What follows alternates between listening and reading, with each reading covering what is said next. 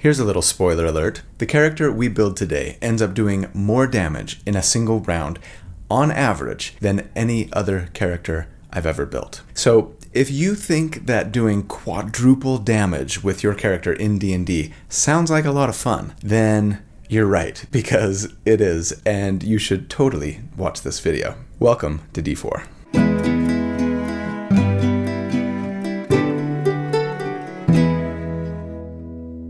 Hey everybody. So, here at D4, each week we take a deep dive into one, sometimes two, specific character builds for our favorite TTRPGs. We theorycraft about them, we crunch numbers about them, not so that I can tell you the right way or the best way to play a character, but to explore one potential way to build something that you're thinking about playing in game, with the hopes of creating a character that's both really fun but also really powerful to play. So, if you enjoy creating characters for your favorite role playing games almost as much as you enjoy playing the actual game itself, or if you're just looking for tips or ideas on how to build something you're thinking about playing, then welcome home. This is where you belong. And I'm so glad you're here, so thanks for being here. My name is Colby. Really quick, if you'd be interested in getting a cheat sheet, write up, step by step guide to help you recreate this character and all the other characters I build on this channel, or if you're just looking to lend me a little bit of additional financial support, then I would appreciate it if you'd consider joining the channel as a member. There's a little join button down there. For $2 a month, you get access to the library of write ups that I create for each and every one of these builds, so you don't have to go rewatch the video again or take notes. And also, it's just a really great way to support me. So, huge shout out and thank you to all of my channel members. Couldn't do this without you guys. And for everybody else, thank you for being here too. I truly am grateful just for watching, liking, subscribing, clicking the notification bell, ding a ding ding. Anyway, those are also really great ways to support me, so thank you too, just for being here. So, right. Quadruple damage. How do we do it? It's something I've been wanting to build around for a long time on this channel. See, there's this great thing about the Grave Cleric and it's that whenever you use your Path to the Grave ability, it makes your target vulnerable to all of the damage on your next attack or the attack of an ally, right? In that way, it's even better than a critical hit because by making your enemy vulnerable to all damage, you're going to be doubling all of your damage, including your damage modifiers, unlike with a critical hit, right? But of course, that begs the question what if you got a critical hit on that attack that they were vulnerable to? Yep, you double the dice, then you double everything. Effectively quadrupling your dice damage, at least, and then doubling your modifiers. It would be amazing to pull this off in game, right? But the only downside is it's pretty hard to just guarantee a critical hit in D&D. You've basically got attacking unconscious enemies and hitting paralyzed enemies. We tried to build around that little trick, paralyzing our enemies, with the Critlander build, uh, where I tried to pretend like I was Homelander since everyone keeps telling me that he's my doppelganger. but ensuring unconscious enemies is pretty tough to do, outside of the sleep spell, which doesn't really work all that well past the first couple of levels. Of course, there is one other way that might not necessarily be a guarantee, but it's something that you at least have a little bit of control over once in a while, or at the very least, you can do things to try to increase the likelihood of it working, and that's to be, yes, an assassin rogue. With assassins, any attacks you make on a surprised enemy are automatically critical hits. That's pretty amazing, and when I first read about it many years ago, it inspired me to make my first ever 5e character with some assassin levels. Unfortunately for me, I had a Leroy Jenkins barbarian in my group that loved to just charge into battle while I was trying to stealth into position, totally foiling all my plans. Freaking Thornock. That said, yeah, the couple of times that it did work, it was freaking awesome, and I would very often one shot an enemy with that tactic. But that was back before I really knew what I was doing mechanically with 5e. I paired that assassin with a Shadow Monk, which was really cool conceptually, but definitely didn't dish out the kind of damage that I was envisioning. Anyway, I figure maybe the best way to try to get quadruple damage with a Grave Cleric would be to make them the ultimate assassin. Because the Path to the Grave feature, as great as it is, has a big drawback in that it costs an action to use.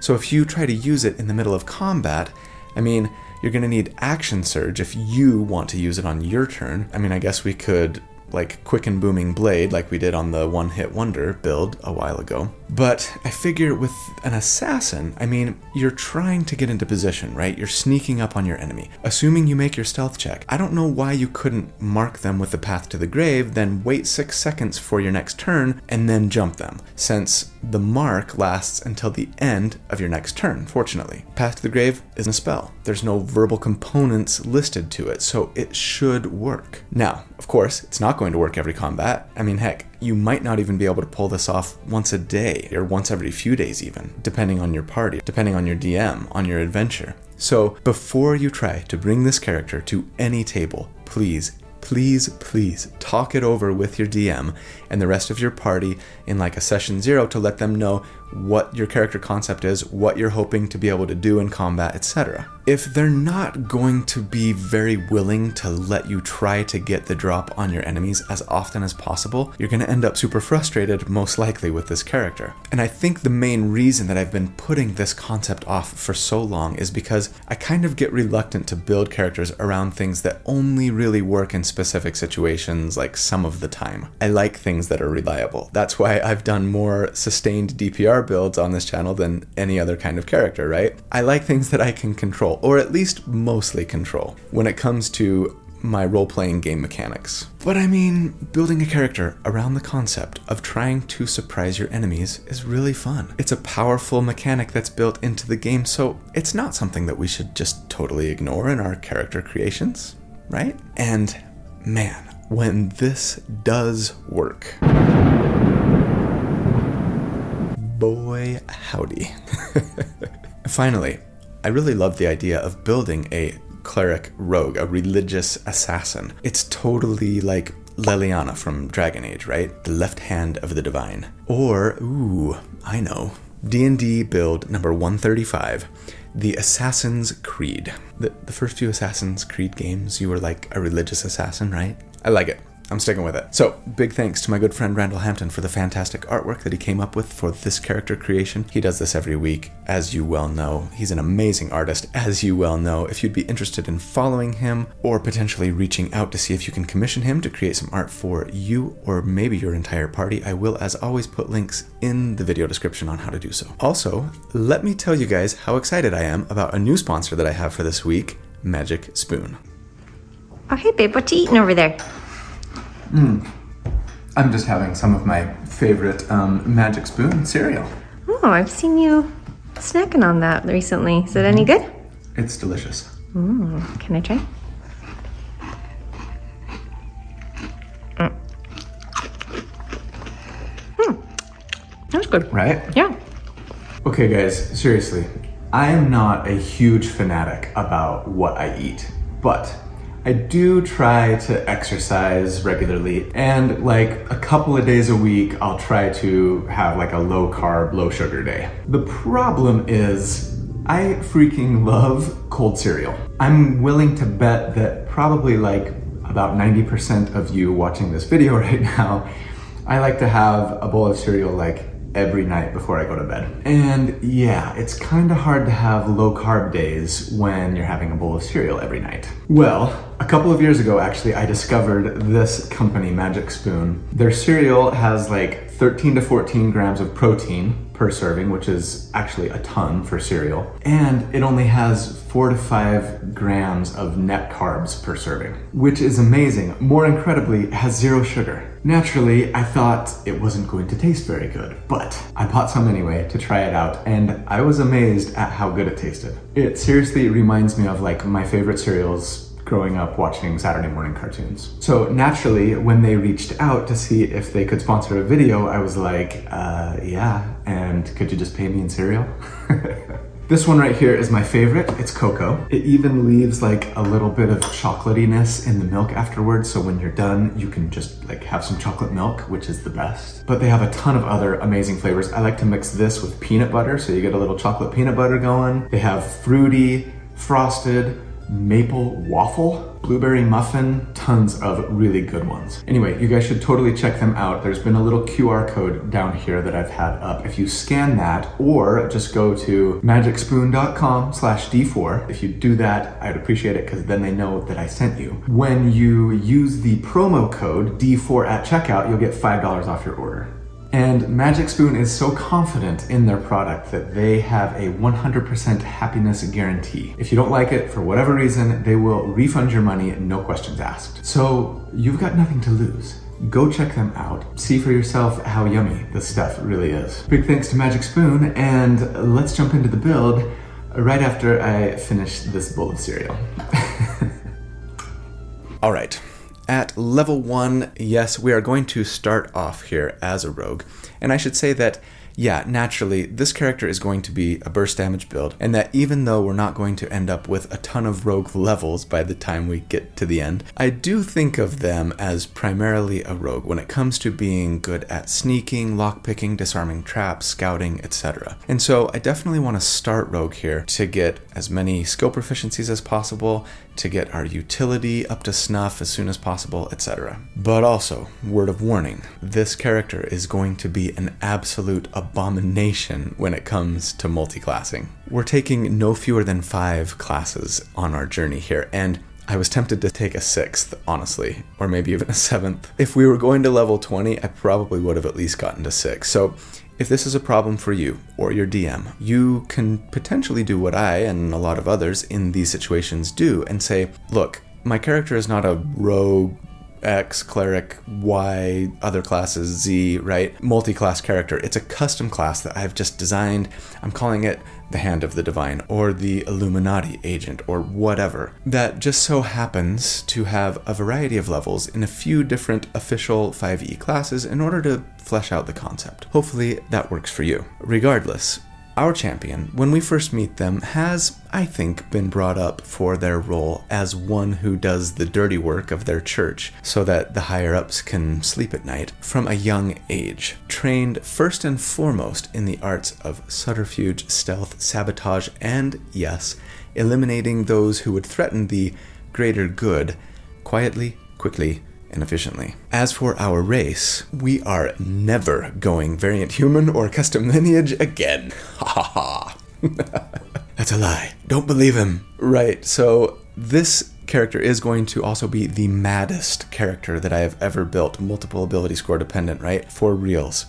As a result, if we don't go half elf here, we're going to be in serious trouble with our ability scores. We need every single one of the increases that half elves give us, so let's take them. As for the sub race of half elf here, I think I'd probably go drow personally. I mean, they kind of fit the mold in the lore comfortable in the dark, maybe more willing to operate in moral shades of gray. With Drow, you get some useful spells, Dancing Lights, fairy Fire, and Darkness, though with fairy Fire and Darkness you can unfortunately only cast those once per long rest, even if you get spell slots later, which we will. I'm sure that if the subrace was released today, that would be different, and maybe you could use that argument to convince your DM to let you use your spell slots for those spells later if you wanted to try. But since they're both concentration spells and we are going to have use of our concentration otherwise, not too worried about the once a day rule. I figured they'll come in handy once in a while. If those spells or that character story doesn't interest you, I'd probably just go Wood Elf for the extra 5 feet of move speed. Plus, I just really love Wood Elves. They're my favorite. And sure, I mean, if the Ravnica sub races are allowed at your table, knock yourself out, I guess. They're definitely more powerful sub race options than most thanks to all the spells they add, but I tend to assume that most tables don't allow those sub races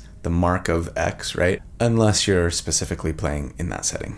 I don't know. As for our ability scores, I'm assuming the point buy method as always, and so recommend that we go a 15 dexterity and take our plus 2 there, then a 13 strength, an 11 constitution, and take one of our plus ones there, a 13 wisdom and our other plus one there, and then a 13 charisma. Like I said, we are crazy, foaming at the mouth mad here. And yeah, only a 12 constitution just kind of makes you clench your cheeks a little bit, but we've got lots of multiclassing to do and lots of ability score requirements to meet in order to get there, so here we are. I've never had a problem with glass cannon builds before. I don't know why it would bother me now. As for our starting equipment, I'm going to recommend that we go the gold buy method, as I very often do, and say let's pick up two short swords or scimitars if you prefer a little flair to your short swords, studded leather, thieves' tools, of course, other you know necessities you may have. But then at Rogue One, we get thieves can't. Yes, they can. Which is just a way for thieves to communicate to one another in writing using super secret code words that you have to have a decoder ring in order to decipher. Then we get expertise, and this is the thing that makes me feel pretty good about our ability to be at least a decently useful rogue scout, right? Since it lets us take two of our skills that we're proficient in, or one skill and thieves' tools, and then double our proficiency bonus with them. And I kind of think you absolutely have to go stealth on this build. And then I'd probably go perception, I think, to help you see those traps and hidden doors a little better. I'd love to take thieves' tools too. It's kind of a tough call, but we'll be bumping our dexterity, thus benefiting thieves' tools, and not our wisdom, which we need for perception, right? So yeah, I'm probably going perception here. And then, yes, as a rogue one, we get sneak attack as well, which tells us that so long as we are using either a finesse or ranged weapon and either have advantage on the attack or are attacking an enemy who has one of our allies next to them, when we hit,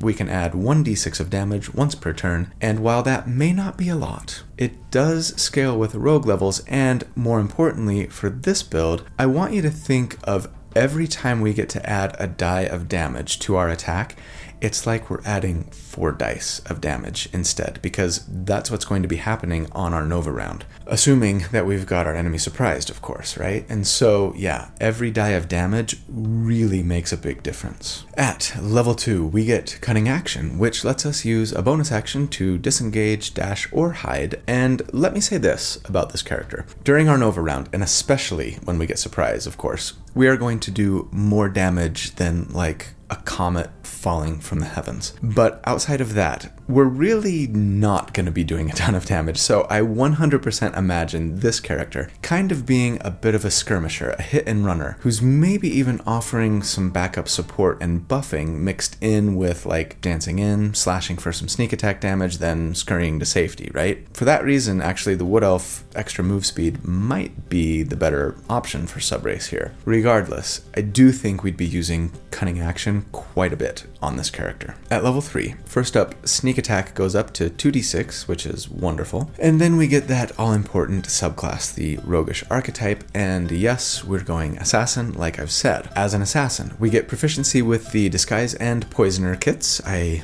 certainly hope you get to use them someday. And then the one and only assassinate, which tells us that, first of all, we have advantage against any enemy who hasn't gone in combat yet, so that's nice. And then also, yes, any successful attack made against a surprised creature is an automatic critical. Part 1 of Mission 4X is complete. I hope you're working on your stealth technique. At level 4, we get our first ability score increase or feat, and you knew where I was going the minute I said half elf, right? I mean, we have a 17 dexterity, and now we almost always have advantage on at least the first round of combat, which for us will, of course, mean the most important round. So, yeah, Elven accuracy. It's a half feat, so now we have an 18 dexterity, fabu, and also, whenever we make an attack with dexterity, wisdom, intelligence, or charisma and have advantage, we get to roll 3 d20s instead of 2. Now, to be honest, this feat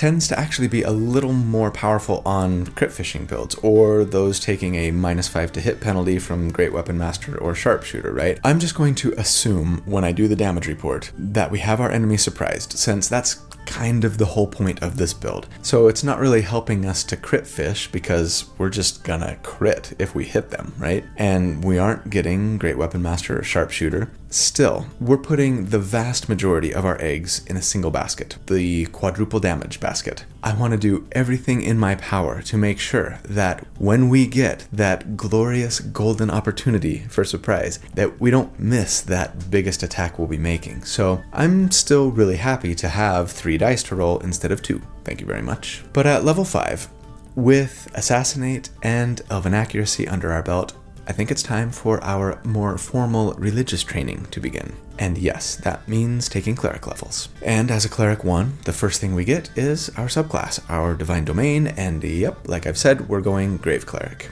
At this level, that means we have Circle of Mortality, which tells us that if we roll dice to restore hit points with a spell to an ally who is unconscious, instead of rolling, we just do the maximum amount of healing. That's actually pretty nice, especially since most of the time that you're healing in combat in D&D 5e, you're doing so on an ally who's gone unconscious, right? What's more, we also learn the Spare the Dying cantrip, which is normally like okay, not great, since it simply stabilizes a dying ally. But as a Grave Cleric, it's quite good, since we can cast it as a bonus action instead of an action and from a range of 30 feet instead of touch. If you're out of healing spells, this could definitely be the difference between life and death, and barely costs us anything. So I love it. We also get Eyes of the Grave here, which works similar to the Paladin's Divine Sense, except it only works on undead, letting us sense undead so long as they're not behind total cover. We can do this Wisdom modifier times per day. Finally, then we get spells at Cleric 1. Grave Clerics get Bane and False Life for free, both decent spells. Bane is, you know, the anti bless, causing enemies you cast it on who fail their saving throw to subtract a d4 from all of their attacks and saves. Problem is, yeah, they get to save against it initially, and our wisdom modifier isn't fantastic. So I don't imagine using this all that often. False Life is some nice temporary hit points though, so not bad. Beyond that, I would be sure to grab Guidance. It's a cantrip that will let us add a d4 to the next ability check for whoever you give it to, and beyond the happy utility it offers, it's going to make our stealth checks and lockpick checks and detect traps checks and things that much more reliable, which is very welcome. I'd also grab Bless here, which is what I think we should use our concentration for, at least for the next few levels. It's just a really fantastic buff, as you probably know, and even if we don't really need the extra d4 to hit that it gives us, like during our Nova round, it will help a smidge, and it'll help our allies even more, to say nothing of the benefit that we all will get from it on our saving throws, right? And that extra hit chance will definitely come in handy, especially when we don't have advantage. Now, admittedly, our concentration checks aren't going to be anything to write home about on this character. So, holding on to that concentration mm, might not be super reliable. But hey, at least the bless spell will help us make our concentration checks, so that's something. And like I say, I think after our Nova round, we're hitting and running, right? So hopefully we won't be getting hit all that often. I would also, um, of course, be sure to grab Healing Word here as a spell for a nice bonus action heal from range. And you know, we're gonna end up being a pretty decent backup support character on this assassin here, thanks to the variety of multiclassing that we're going to be doing. At level 6, we'd be a Cleric 2, and at Cleric 2, all clerics get Channel Divinity, which we can use once per short rest to do one of three things. First, Turn Undead. That lets us force undead within 30 feet of us to make a wisdom saving throw or spend their turns running away from us for the next minute. Very powerful when you need it, and it works. We also could harness divine power, which lets us regain a spent spell slot essentially. But most important of all, and unique to grave clerics, we get, yeah, Path to the Grave, which is part two of our quadruple damage quest. So, yes, as an action, we can mark an enemy for death. We simply have to see them and they have to be within 30 feet of us. This mark lasts until the end of our next turn. So, yeah, like I've said, I see no reason why you couldn't approach your enemy, silently mark them for extinction, and then run in and attack them on your next turn, surprising them and starting combat. That's what I'm going to assume is happening when I discuss tactics in our first damage report. So, yeah, tactics are pretty straightforward here. You silently stalk your target, and when you're ready, you mark them, wait until your next turn, and then attack. The number one thing that's going to prevent this from working is, well, when combat breaks out without you having a chance to even try to get surprise on your enemy. In my own personal experience, this happens more often than not in D&D combat encounters. At our table, much more often. Then again, I haven't tried to build an assassin for quite some time, so maybe that could change. Set your expectations appropriately and try not to get frustrated when you don't get a chance to try and surprise your enemy as often as you'd like. But yeah, like I've said, talking to your DM and your other party members before the campaign even begins can really go a long way to helping you pull this off, at least semi frequently. Because yeah, the number two thing that's going to prevent this from working is your allies. They might want to try to sneak along with you, but they're a paladin in heavy plate with an 8 dexterity and no stealth proficiency, right? Or, yeah, they might be a Leroy Jenkins type who just wants to charge in screaming every fight. Again, work this out with your friends before playing, and if you get the sense that they're going to get impatient with you trying to sneak around all the time, which, to be fair, can really slow gameplay down right? So try to empathize with where they're coming from and be quick about it if you're going to try and do this regularly. Anyway, Assuming everything has worked out according to your wildest dreams, you will make your first short sword attack on your marked target, and if you hit, add sneak attack damage and your dexterity modifier, since it will automatically crit, and they will be vulnerable to all damage. You'll be rolling 12d6 and adding 8 on top of that. Congratulations! If the enemy is still standing, or there's another one within reach, use your bonus action for some two weapon fighting. It's not going to be a ton of damage, but it will crit, so you'll get another 2d6 out of it. I'm going to assume that we've got Bless on here since we could conceivably cast it before sneaking up on your enemy, but it's not super important and barely impacts our numbers. If it's not going to work, no worries, just cast Bless on round 2. But under the above assumptions, against an enemy with a 10 armor class, we would on average here do 57 damage, and against an enemy with a 15 armor class, it would be 56 damage. Thanks, Elven Accuracy. Okay, those numbers are really good, but it's not the best in class or anything. It's kind of like middle of tier 2 compared to other Nova builds that I've done to date at this level anyway. And in case you didn't know, in the video description of every video, I put links to spreadsheets and graphs that show you all of the different Nova builds that I've done, plus a breakdown on these numbers. You said it was the best Nova damage build you've ever built. yeah, I did. Just hang on for a second. We'll get there, I promise. All right, at level 7, you know where we're headed, don't you? We're taking paladin levels. At this point, we're continuing to pursue our religious studies, but maybe adding some martial training to those studies. So, as a paladin 1, we get the very wonderful Lay on Hands, which gives us 5 Lay on Hands points per paladin level to spend as an action to heal 1 hit point per point we spend, or we could use 5 of them to cure a poison or a disease. Pro tip use your lay on hand points a little bit at a time. They don't reset until a long rest, so I'd primarily just use them to bring fallen allies back up from a fight when you're out of spell slots. I mean, all it takes is one point, right? And if you use three or four or five, it's probably not going to be the difference between them staying alive or going down the next time they get hit. Go ahead and blow more if you think it will, but it seems to me that that's rarely going to be the case, and our pool of lay on hands points is never going to be huge. We also get Divine Sense here, which we kind of already had, but now it can detect fiends and celestials as well. 1 plus charisma modifier times per day, which for those counting is only twice for us. It's okay, it's not the most amazingly useful ability anyway. At level 8, we'd be a Paladin 2, and that means we've reached the Promised Land. First up, we get a fighting style. And yeah, in the name of damage, I think I'd go two weapon fighting here, though in a few levels we'll actually stop using two weapons to fight with, as I'll explain later. So you might want to give up that little bit of extra damage on our bonus action short sword attack, right? And instead take something that will be more useful throughout our career, like defense for extra AC or something like that. I'm gonna assume two weapon fighting. But then, most importantly for us, of course, is yes, we get Divine Smite here, which tells us that when we make a melee weapon attack, we can spend a spell slot to add 2d8 radiant damage to that attack. And yes, for those of us rolling four times the dice when we hit, that's 8d8 extra damage. That's nice. Oh, but actually, it will be 12d8 extra damage because Divine Smite scales by an extra d8 per spell level we spend up to a cap of 5d8. And thanks to multiclassing, guess who has second level spell slots right now? Yeah, we do.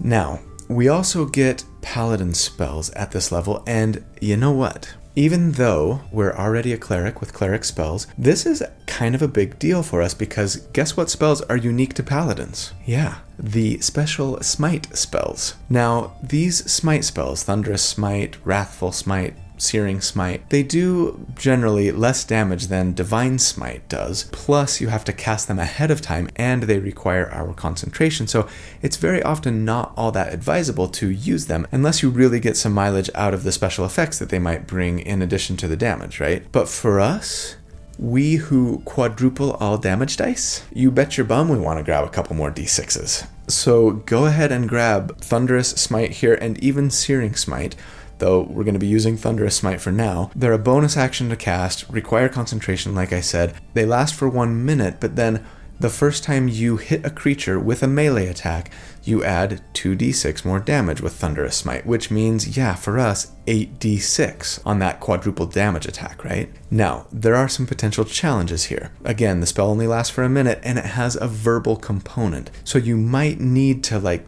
cast it and then stealthily hurry, run in, and engage before it expires. Or Maybe your DM might have you make another stealth check if you want to cast it within a certain range of the enemy. I mean, can you whisper the verbal component? I don't know. Again, all things to discuss with your DM. What's more, if you hit a creature with this, they have to make a strength save or be pushed 10 feet away from you. That's normally really cool. I might want to try and build around that fact. But you might not necessarily want them to be pushed away from you in this situation. It also makes a huge thunderous kaboom that can be heard up to 300 feet away also might not be something that you want going on. I, for one, freaking love the idea of scaring the living pants off of your enemy that you've surprised with not only a truckload of damage, but a thunderous peal to wake the dead. Obviously, some situations might call for more discretion, so if you don't want them pushed or to make such a racket, go ahead and use Searing Smite. It doesn't do as much damage at this level, it's only 1d6 with a first level spell, but it does scale, unlike Thunderous Smite, so it's the same damage if you use a second level spell and more thereafter. Plus, it does light the target on fire, which is always fun, though they don't take any of that fire damage if they make a successful constitution save against it or they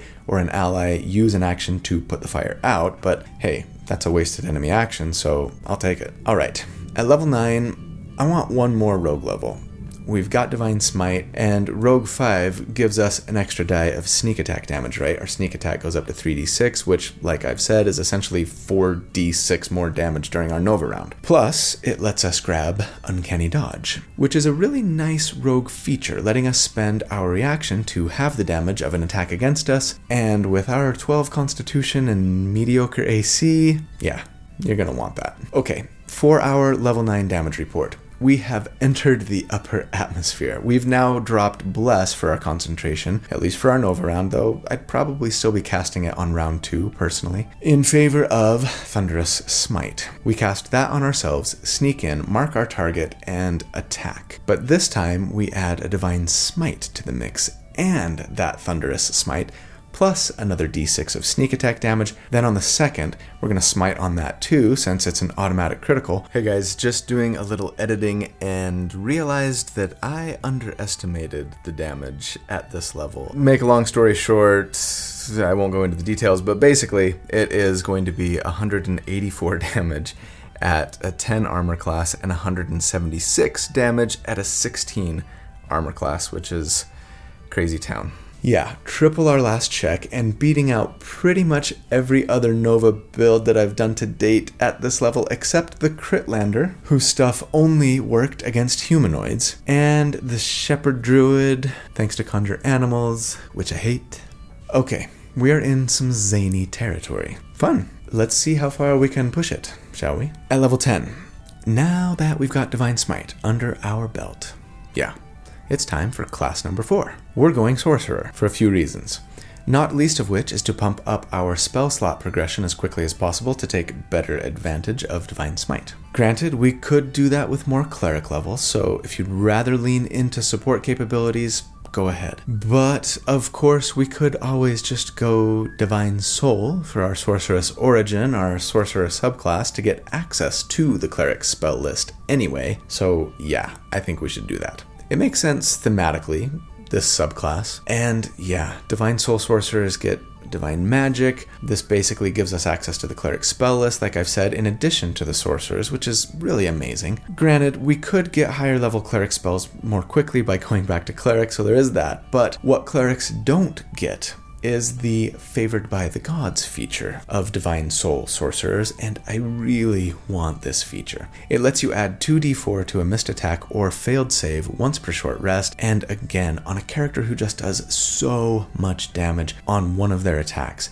having that failsafe 2d4 is kind of huge for those very rare times that you get the drop on your enemy, but then you roll like a 2, a 4, and a 7 on your 3d20s, right? Or, yeah, of course, you could also use it on a very valuable save or to try and maintain concentration, right? It's just a really fantastic ability. But the even bigger thing for us to celebrate at level 1 is sorcerer spells shield, absorb elements, silvery barbs, all great defensive options, so long as the silvery barbs mob doesn't get too upset about it. But also, the message cantrip is wonderful for those of us trying to scout ahead and infiltrate.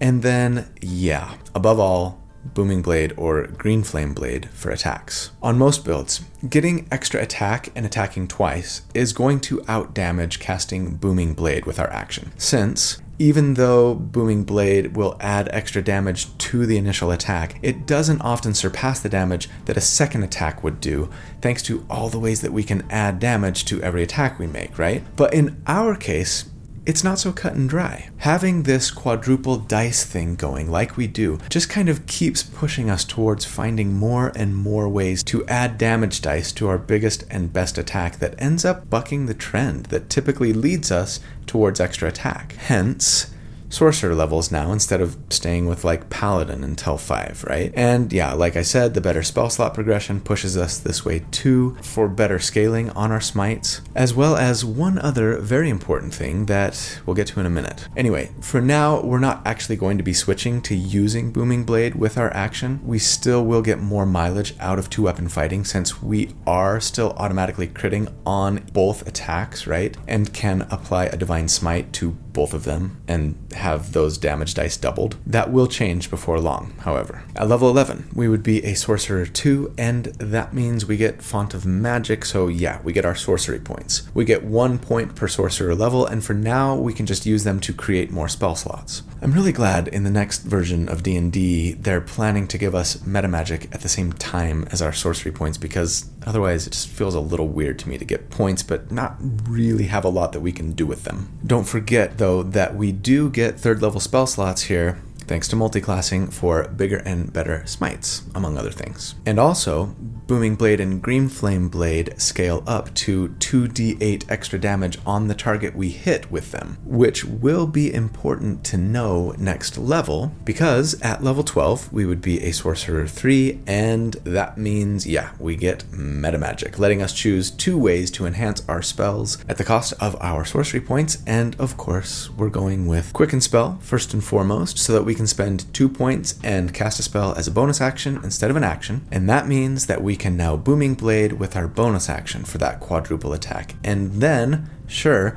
Booming Blade with our action. Since two weapon fighting isn't going to do us any good anymore since we've used our bonus action, right, for Booming Blade. It's at this point, then, that if you could, you'd want to retrain that two weapon fighting style to dueling. I'm not assuming that you can. Rules as written, you got to take another level in Paladin. But I would still recommend switching to a Rapier now for slightly more damage during your Nova round, unless, of course, you've got an amazing magical short sword or something. The nice thing about making this switch is that it would allow us to use a shield if we wanted. We gain shield proficiency when we took Paladin levels, and a little more survivability would be nice. As for the other meta magic option we take here, I'd definitely go Subtle Spell. This lets us cast a spell without needing needing verbal or somatic components.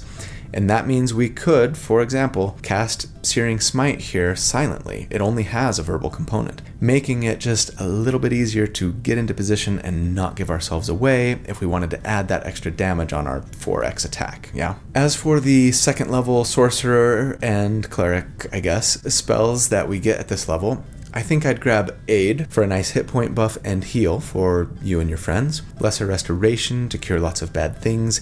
Misty Step because it's Misty Step. Teleportation is always good to have. Vortex Warp so you can move your friends around too, or enemies, I suppose, if they fail their save but your saving throw DC is not going to be very high. What about Shadow Blade? I can hear some of you asking. You probably thought I'd go that route, huh?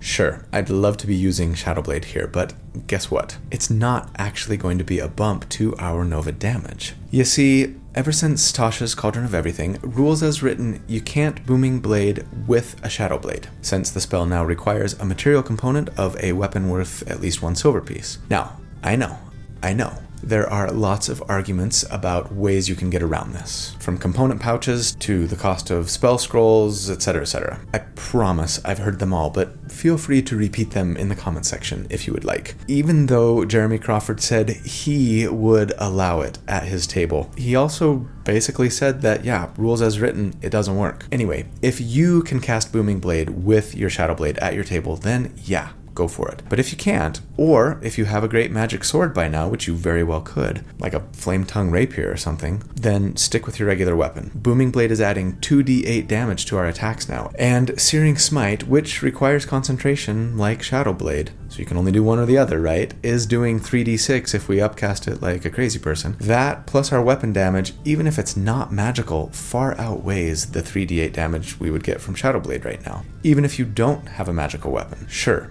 Shadowblade is going to give you better sustained damage versus a conventional blade anyway. So go ahead and use it after your Nova round if you want to, in that case. But for our Nova round, I'd stick with Searing Smite and Booming Blade. At level 13, we would be a Sorcerer 4, and yes, we have now obtained a fourth level spell slot for one Divine Smite at the Divine Smite cap, which we, of course, would be using on our quadruple damage attack, which is amazing. And then we also get another ability score increase or feat, finally. And yeah, if we're focused on damage and on being the best rogue we can be, not to mention wanting to bump our armor class, then we for sure want to bump our dexterity here, capping it at 20, finally. Alright, at level 13, it's time for our next damage report. Since last check, quite a bit has changed for us. We are now using our bonus action for a quickened booming blade attack and our action for a regular booming blade attack, adding 2d8 damage to our target, or 8d8 and then 4d8 in our case, because it's going to crit the first time with Path to the Grave. Searing Smite can now be upcast as a third level spell if we wanted to for 3d6 damage. We'll be potentially smiting for 5d8 and 4d8. We've capped our dexterity modifier, and we can even add our 2d4 to our hit on the off chance that we still manage to miss our target, even with Elven Accuracy's 3 d20s. Oh, I'm also assuming that we are attacking with a rapier now instead of a short sword.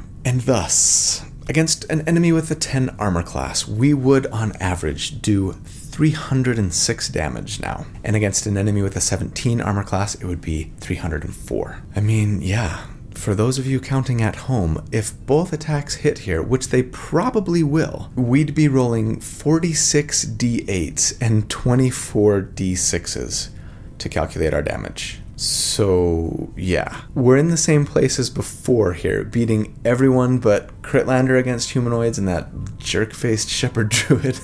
for Nova damage at this level. To be fair, we're actually beating out that jerkface Shepherd Druid at the middle and higher enemy armor classes, though the Critlander is still outpacing us a little bit. Now, of course, we only get to do this when we surprise an enemy, so it's super situational, but oh so fun when it works. Alright, at level 14, it's time for our fifth and final stop on the multiclass train.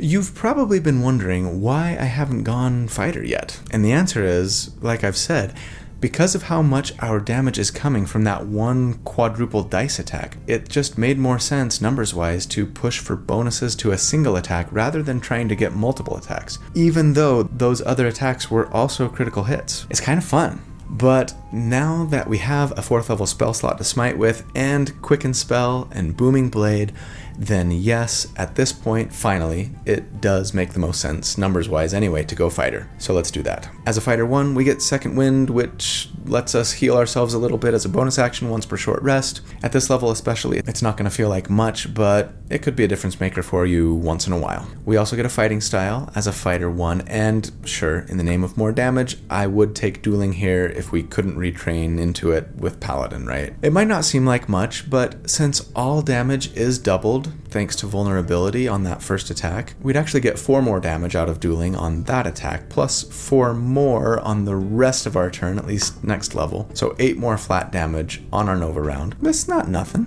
But of course, the main reason we came fighter was for Action Surge. So yeah, level 15, fighter 2, Action Surge. This lets us take two actions on our turn instead of one, once per short rest, and yeah, we would just be using it for another Booming Blade or Green Flame Blade attack, giving us all that extra damage on a crit, adding a smite, etc., and it's really going to push things to the next level. But we're not stopping there, because at level 16, we'd be a Fighter 3, and that means we get our Fighter subclass, our Martial Archetype. Now, you might think that we would want to take Echo Knight here for more attacks during our Nova round, wouldn't you? Well, Here's the thing Unleash Incarnation, the Echo Knight feature that gives us an extra attack, only works when we take the attack action. Lately, we haven't been taking the attack action on our turn, we've just been using Booming Blade. Now, I can see the argument for going Echo Knight taking the attack action instead and getting yet another attack that we can add a smite to. But since we don't have extra attack, and it truly hasn't made sense mechanically to push for extra attack thus far, that would mean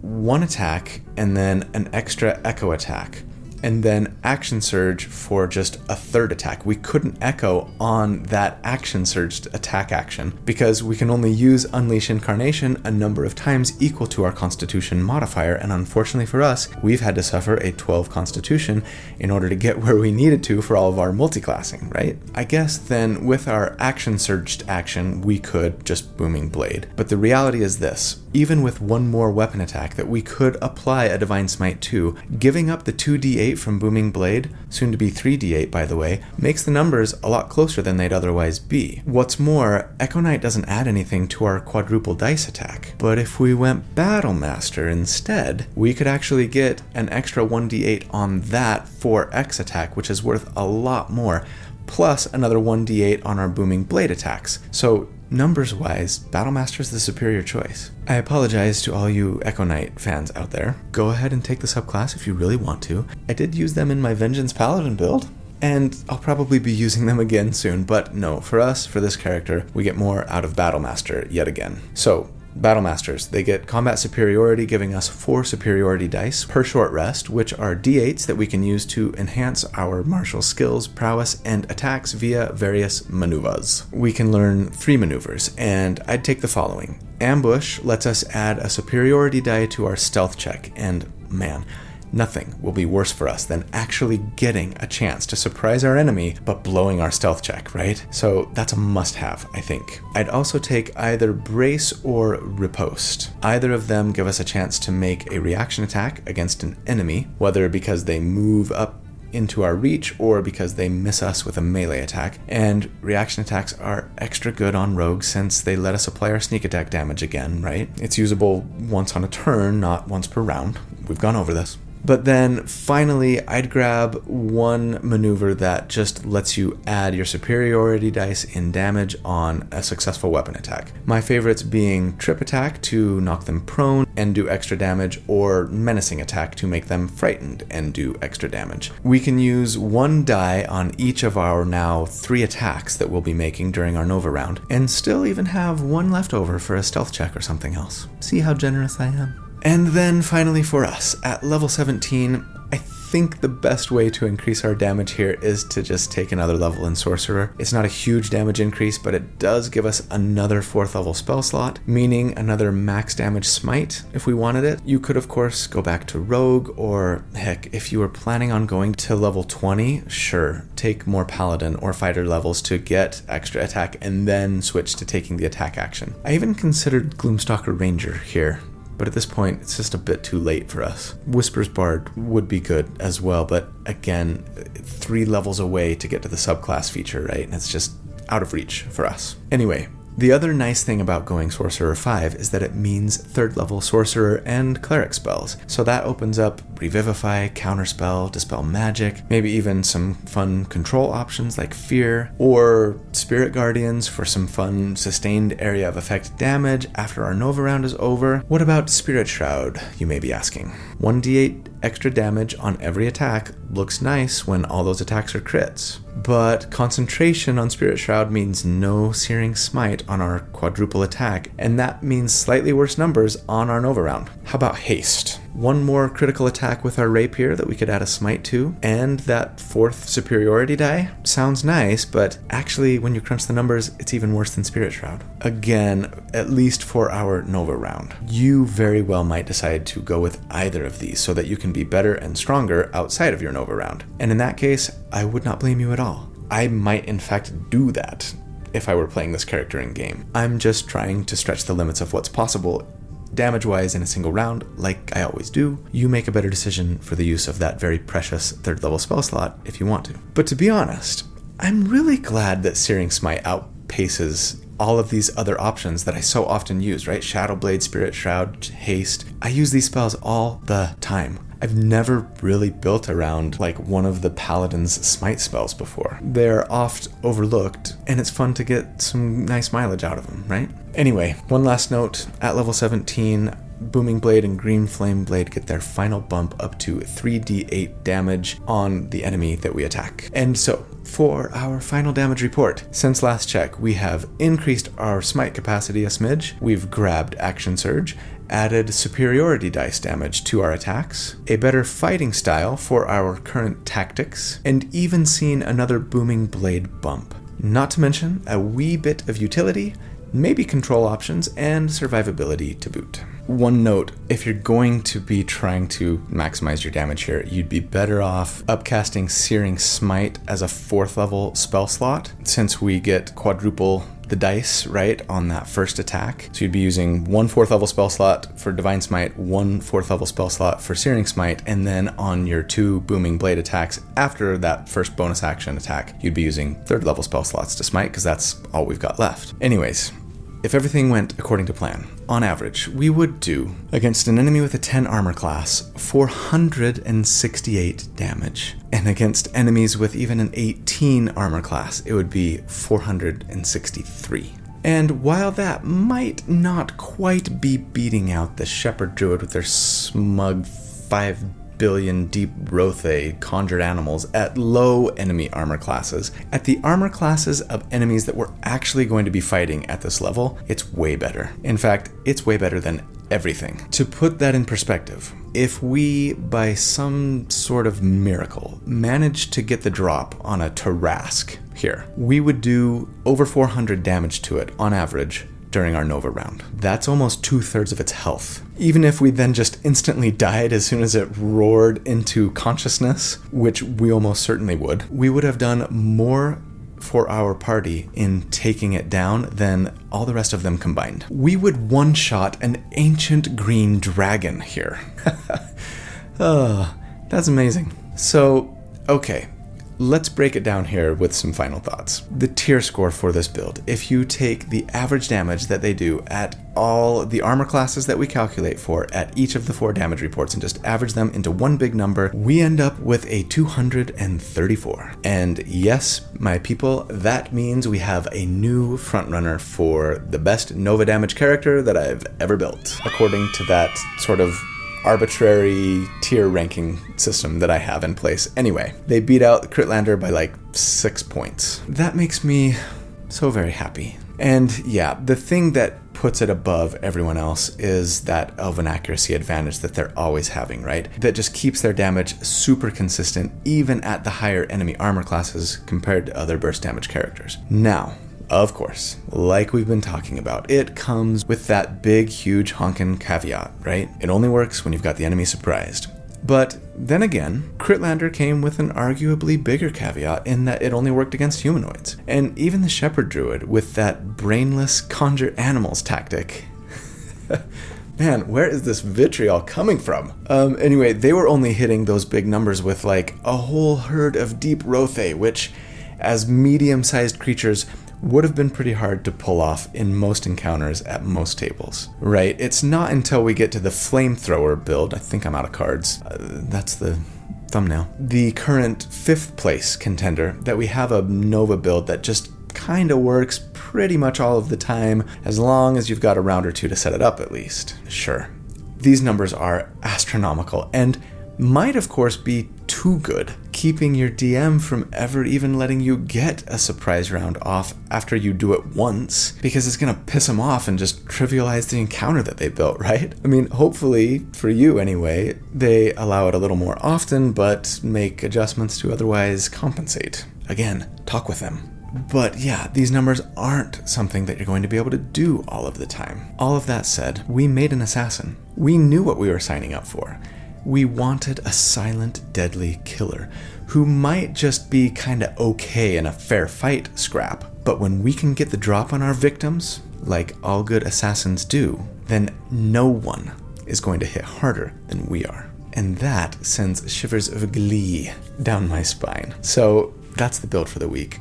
Thanks for watching. I hope you enjoyed it. I had so much fun building this character. I hope you guys know that I love you. You're so awesome. Thank you for all that you do. I hope you have a really great day and a fantastic week. And if you don't, I hope you hang in there. I hope you'll be good and kind and that I see you again really soon. But until then, take care.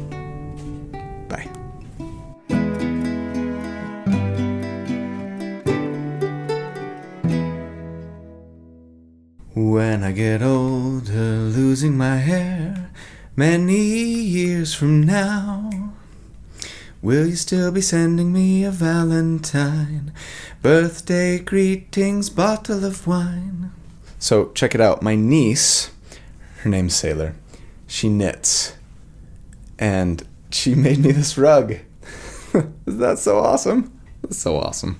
If I'd been out till quarter to three, would you lock the door? Will you still need me? Will you still feed me when I'm 64? Whoo!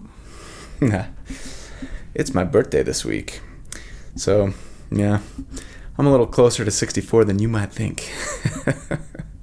oh man, Shepard is looking down on me with approval. I can feel it. I can just feel her right over my shoulder, and she's just like, Yeah, I got you. N7. Time for a cleric candle today. Oh my gosh, that's so good. Unless you get some, unless you really get some mileage out of, unless you get some really. Oh, hey, babe, what you eating over there? Mm. I'm just having some of my. Mm, actually, hold on. Just keep it filming.